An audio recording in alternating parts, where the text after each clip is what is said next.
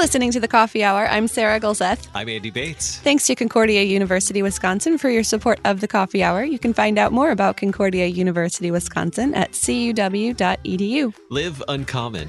It is Advent, in case you haven't quite noticed yet. Yay. And we love Advent hymnody around here. Andy is wearing his Advent socks today, so it's definitely Advent.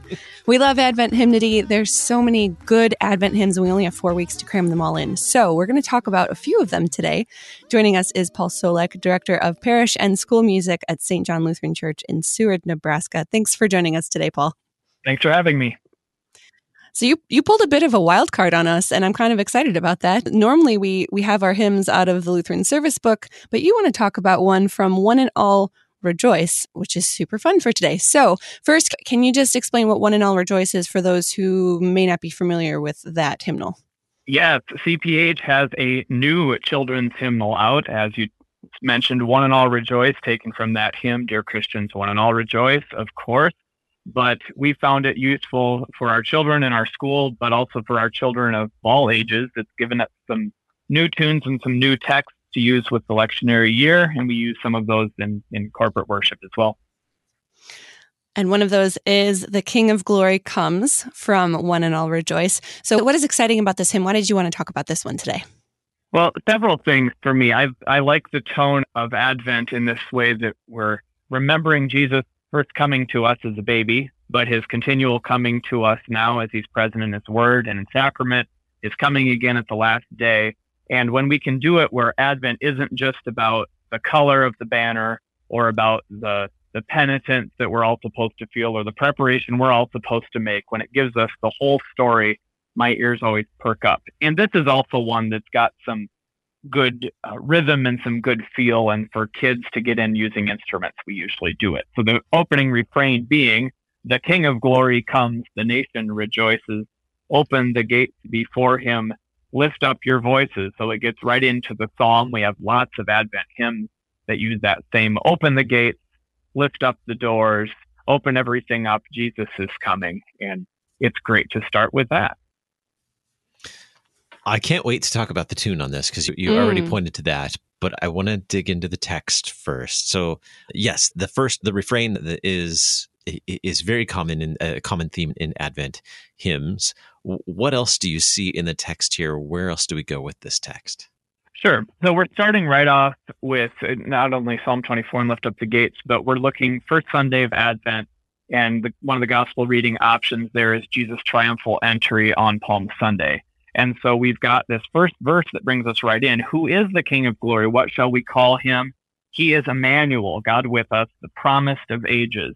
So it's got one foot in the prophecy and one foot in the fulfillment. And we're singing in both. And because it's rhythmic, we're alternating between feet on, on beats two and four. But it, it brings that in, first of all. And then where we go from it is what I really love. In all of Galilee and city or village, Jesus goes among his people curing their illness. So it brings in here's who this is that's coming in, Emmanuel. Here's what he's doing now. And the third verse gets to where that will take us. He didn't just cure that illness for those people, he gave his life for us. And when it gets to the for us, that's when my hands always go up and there's some kind of uh, chapel illustration in our Lutheran school. Whenever they hear for us, they know there's going to be a special emphasis he gave his life for us, the pledge of salvation. He took upon himself the sins of the nation. And all of that Old Testament imagery, I remembered thinking really weird, like kind of Israel and all of these things that were coming in when I was a kid.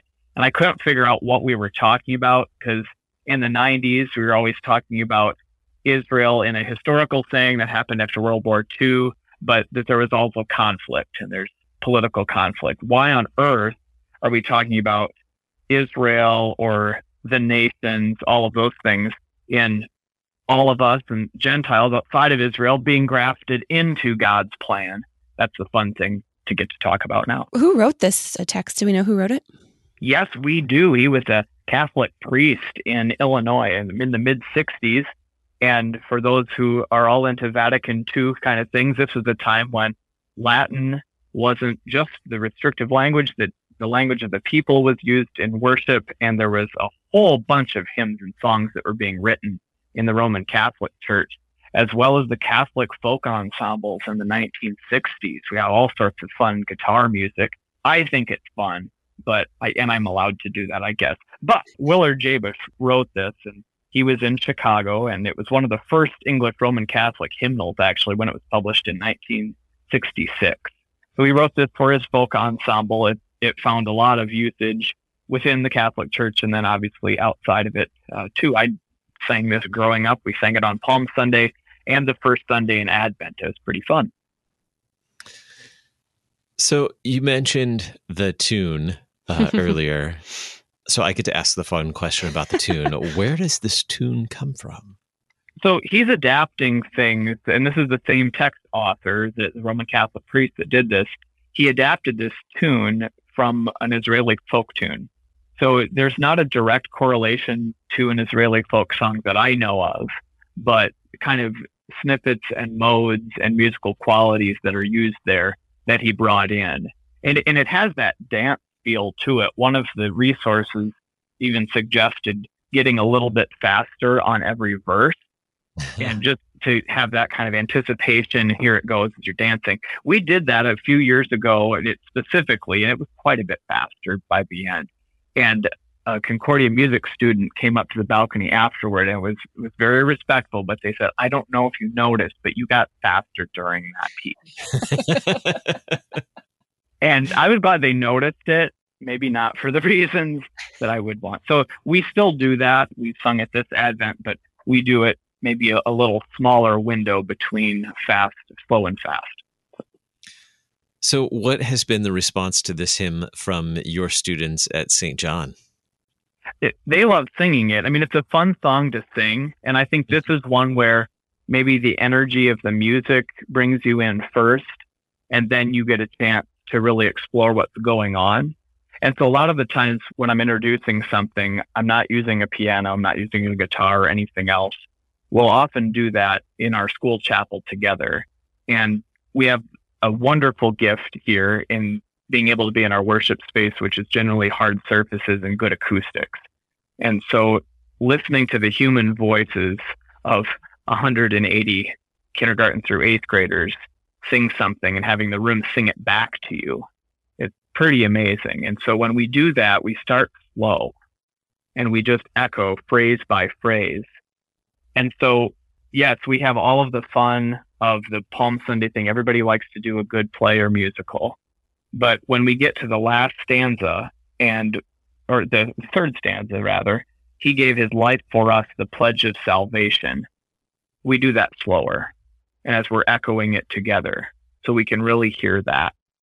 And then we get back into the refrain and it's all of the things together, all of the joy, all of the sorrow, all of the things of the hymn. It's got the whole range. The window is wide open on emotions of the life and death and then resurrection of Jesus. So it's been a great response, but it's one that takes time. And so when we're thinking about music to teach our students here, and regardless of whether they're in elementary school or students of all ages, because we're all learning, we think about things that not only are good for now, but give us something to grow into and so the kindergartners aren't going to get all of the idea of he took upon himself the sins of the nation from the first week in Advent. But it gives them something to grow into, and for that we give thanks. Hmm. I want to be in Mr. Soulek's music class. Right, I know. I know. uh, all right. Anything else about the King of Glory comes before we go on to the next hymn? Well, no, but other than no, I should say no, but I will. Yes, absolutely. There's more to say, but I think mostly of the instrumentation of this, where it was originally written for a folk ensemble and folk music, just meaning of the people. And when we do this in our general music practice here, our instrumental ensemble is open to whoever wants to play. And so hearing this done with a variety of instruments and the percussion always emphasizing the congregation's song is probably what gives me the most joy. Because I think about that Palm Sunday occurrence and how we're we're all dressed up and cleaned up for it. And we're here at 8:30 or 11 but what that first palm sunday was and we're crying out hosanna lord save us. And the children are singing and even if the children are silent the stones cry out i mean that whole idea that all of creation is joining in this groaning and this anticipation so to hear our voices and our instruments all join into it gives me a great joy and i think a good picture of how we're all living in these days. Absolutely. So we'll we'll dive in really quick to the next one and, and then we'll have to take a break. But but let's let's intro it first before we before we go to break. Lutheran Service Book 355, O Savior Rend the Heavens Wide. This is a fun one. I love this one. Why did you want to talk about this one today? Well, today I was thinking of it because it was a call out hymn during communion for us recently. And when we have uh, more people than we anticipate with worship planning, we've got a lot of space and I could play something. But this was one that I heard the sermon and I was thinking, oh, I really wish I would have picked this hymn. Well, then later in the service, we had the opportunity to sing it. And so sometimes we all do our worship planning and everything is planned out and it makes sense with the lectionary and the time of the season, everything. Sometimes where the sermon goes later is a little bit different than we could have planned. And this was one where we got to do something kind of on the fly to express it. So it's originally written in, in German. And this actually came to us as somebody also Roman Catholic, but somebody who was part of the Counter Reformation. So they were not friendly to Lutherans. So I don't know what uh, Friedrich Spee von Langenfeld would have thought about the Lutherans in Nebraska singing it, but it's a great thing, really showing the ecumenical nature and a good sense of hymnody. Mm-hmm. Well, I'm looking forward to learning more about it, and we'll do that in just a moment. You're listening to the Coffee Hour. I'm Andy Bates. I'm Sarah Gulseth.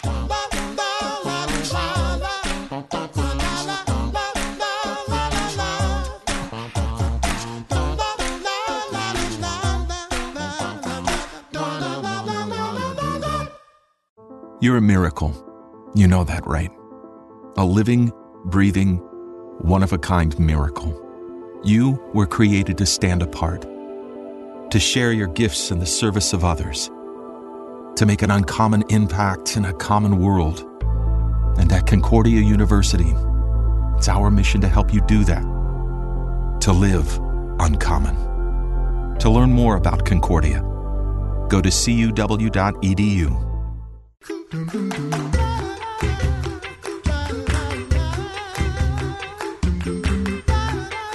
Welcome back to the Coffee Hour. I'm Andy Bates. I'm Sarah Gulseth. Today we're talking with Paul Soulek. He's director of parish and school music at St. John Lutheran Church in Seward, Nebraska. We're digging into Advent hymns, and we are in, is it 355 in Lutheran Service Book? Is that right? Oh, Savior Rend the Heaven. That is correct. I got the number right for once. so tell us more. You mentioned who wrote the text for this hymn. Tell us a little bit more about the text, O Savior, rend the heavens wide. Yeah, so again, like the King of Glory comes that we discussed earlier, this has the emphasis on Jesus' first coming, his baby in the manger, his coming to us now, what this means for us, what we ask of him. And then it points us to his return because it isn't just this idea that, oh, he came and this was so cool and we're recreating Bethlehem again. We're doing Advent in the remembrance of that event, in the assurance of his presence with us now, and in the confidence that he's coming back to make all things new. And the more time that passes, the more I long for that. I'm excited to see the heavens rend wide at the end of time, to see the graves open and to be restored. I look forward to that. And this hymn really digs into that idea. There are several commentaries about this author, and one of them actually didn't have nice things to say. It, it said the mannerisms are pronounced, the pastoral imagery and dialogue jars upon modern ears. He's too subjective and sentimental, all of this idea. Everybody has different thoughts and opinions I think it's pretty cool, especially in the context of Palm Sunday that we were talking about before, where if the voices are silent, the stones are going to cry out. And this really calls on all of creation, which is something we do in, in Joy to the World. Repeat the sounding joy while fields and floods, rocks, hills, and plains.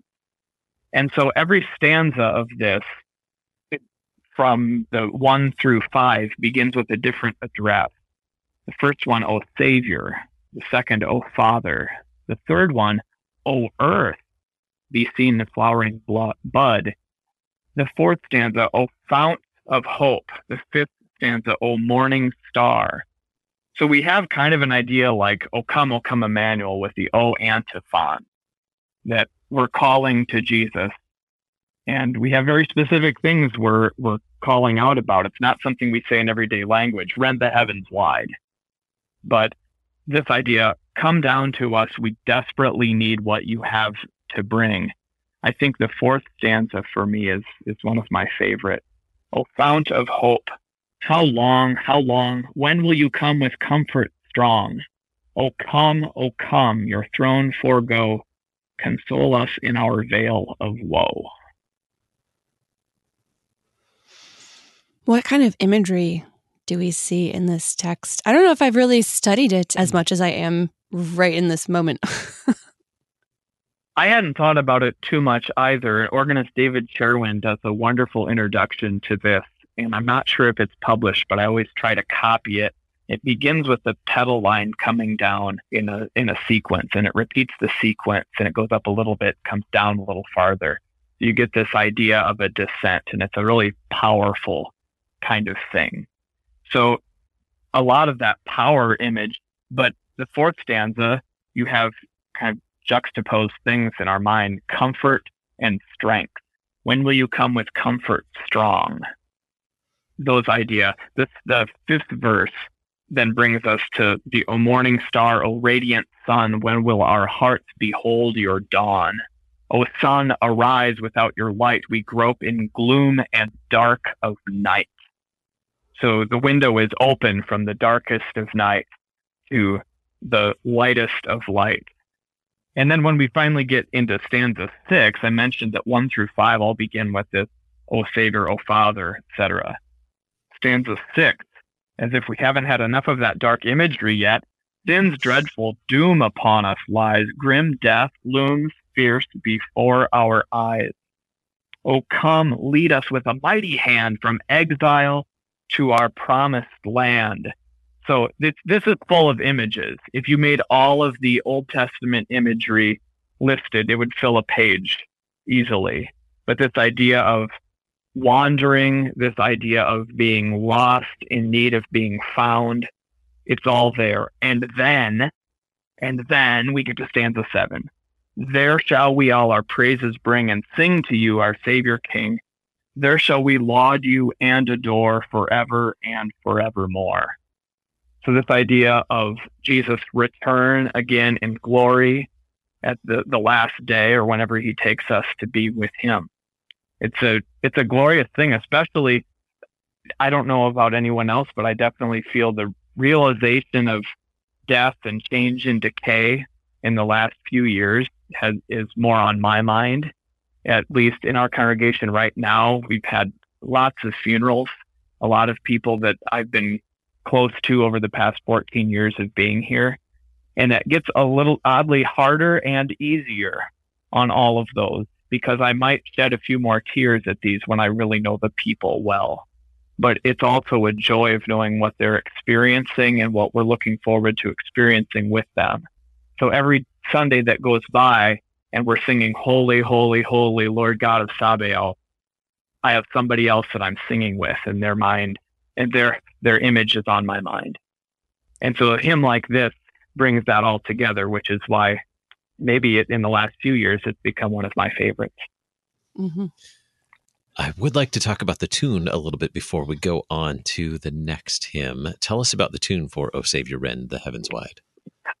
This is one that's actually an identified, unidentified tune. So we're looking at continental Europe. It was there in the 17th century in Germany. So the first source they have for that is from 1666 and what they have is the voicing is just melody only. So there are several uses of the tune now. For this one, it's it's a modal minor hymn, but it's it isn't one of those that we have a really good story of pairing, at least that I'm aware of. It's the th- this goes way back, like historically, looking at the the info in the hymnal on the the tune. We're looking at what 1666. Yes, yes. So this is one of those examples of we're given a melody, and then oftentimes we'll have somebody that comes much later that sets that melody with the harmony. Because really, in the hymnal, what we're looking at is choral music, and it's up to a keyboardist often to interpret that. But this was one where Paul Bunjes wrote the setting, which is the four parts that all work together there. I guess the three parts besides the melody. So this was one that I think the text and the tune combo are good. It's a really sturdy tune. There's some syncopations that come in. Syncopations is when a beat falls somewhere that you don't expect it to. And so it kind of has a punch to it. And as I'm teaching organists, those are those opportunities to really bring out the rhythm in these things. These are singing things. Often we sing them kind of ploddingly, but it's the goal of the keyboard is I hope to bring these these images and the text to life. Something about the text actually that I wanted to mention too. I mentioned the the author who lived from 1591 to 1635, so in a in a tumultuous time of the world, I guess as they all are. But he was ministering to people who were convicted of witchcraft in the late 1620s. And this was often a, a conflicting thing for him, pleading for these uh, trials and I get witch, witch hunts literally to, to stop.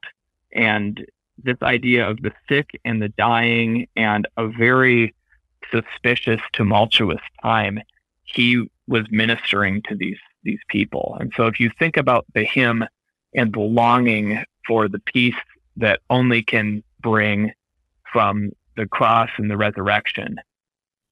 That's definitely a time. It was not ponies and unicorns for him, certainly in his life or those who he was helping. Yeah, absolutely. Shall we move on to our last hymn? We've got Come Thou Long Expected Jesus to end us today. Charles Wesley wrote this one, and this was first published in 1745. So Wesley, we know as the founder of the Methodist movement, but he was a Church of England clergy, and and he was an Anglican clergyman until his death. But this, like many other hymns of Wesley, was inspired by the church year, and it's not a long hymn. In LSB, I think it just takes up. It just has melody only, and that's 338 if you're sitting with a hymnal at home, which I hope you are. But Come Thou Long Expected Jesus continues the theme of the other two hymns we've looked at here. This idea of coming first as a baby, but as a child and yet a king, as this, this hymn puts it. This hymn has been set many times, and to turn this around and talk about the tune first, because the text and the tune, we don't have, have to work together. And this is one where I think it really works, and especially because this early American tune that it's set to can be set in canon.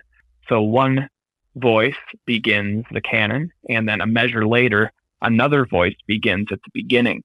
So you end up with this this fun, like one line is kind of chasing the other. And during the season of Advent, we use this as our closing hymn at the divine service here at St. John. And we sing it in canon on the second stanza as a congregation. And as Advent goes along, usually the third Sunday and the fourth Sunday, we've been familiar with it again, that we'll do that unaccompanied.